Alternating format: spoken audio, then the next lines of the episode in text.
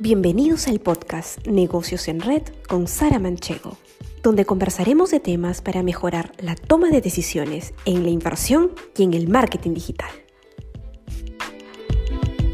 ¿Cuál es tu relación con el dinero? ¿Sientes que te mereces muchos ceros en tu cuenta bancaria?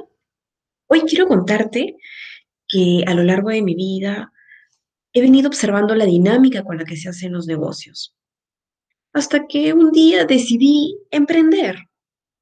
Y ya con el devenir de los años y entre caídas y también logros, pues fui entendiendo que en el tema de los negocios hay dos perspectivas para lograr ganar dinero.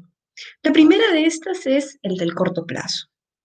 Aquí, por ejemplo, puedo mencionar un empleo, un trabajo que muchos de nosotros nos ha tocado vivir de repente para nuestras prácticas o para poder mantenernos y subsistir, porque tenemos efectivamente una tranquilidad en cuanto al trabajo, entre comillas, estable. Y la otra perspectiva es la del largo plazo, donde involucra un trabajo mental mucho más notable entonces acá tengo que proyectarme en el futuro. Por lo tanto, analicemos la primera opción. En la primera opción tenemos un ingreso, sí, fijo mensual, pero también tenemos que ser realistas y pensar que esto en algún momento puede pasar, se puede terminar. Puede llegar un momento en que por eventos ajenos nos quedamos desempleados. Incluso en este momento la tasa de desempleo ya desborda lo previsto e incluso va a seguir en aumento. Entonces nadie está libre de que le pueda pasar algo ajeno a su voluntad.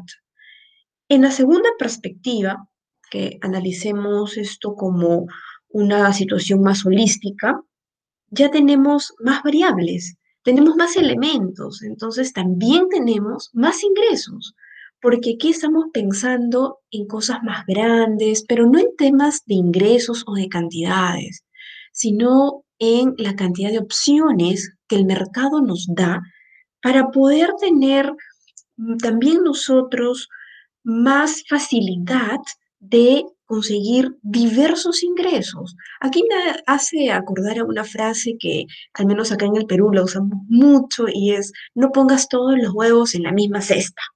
Entonces, lo que buscamos es tener ingresos para asegurar nuestra calidad de vida, ¿verdad? Y, además podemos también considerar la idea de que podemos llegar al punto de tener un ingreso sin necesidad de trabajar.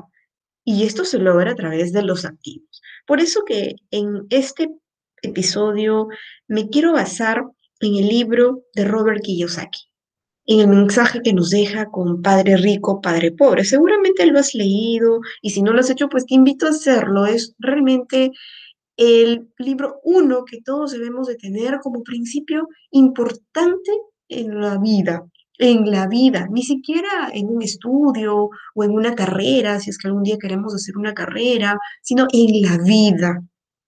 Es un libro que lo recomiendo mucho, que me ha ayudado muchísimo y que hay mucho por analizar. Definitivamente en ese libro hay muchísimo por poder reflexionar, pero para efectos del mensaje que quiero transmitirte en esta ocasión, pues nos vamos a remontar a lo que Kiyosaki nos invita a ver.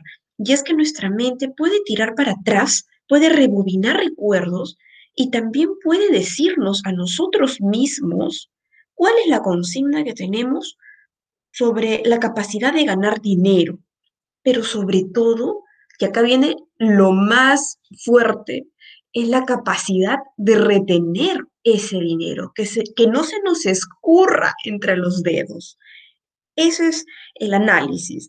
Por eso ahora te quiero dejar la idea de que a través de las inversiones físicas, que hay muchísimas y podemos también denominarlas las inversiones tradicionales, pues nos permiten tener ingresos, sí, ingresos interesantes, pero también muchas de estas involucran inversiones más grandes.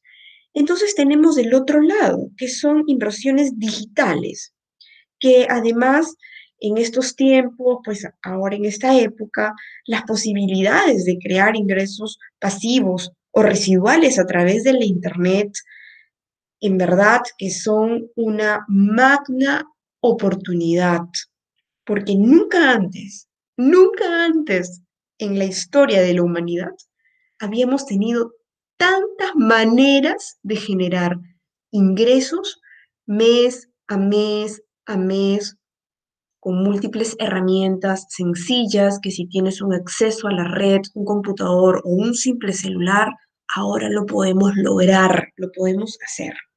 Por eso, pon a trabajar tu dinero para ti mismo y recuerda que el conocimiento es poder. Gracias por acompañarnos en este episodio y recuerda seguirnos en nuestras redes sociales para mantenerte informado de todas nuestras actividades.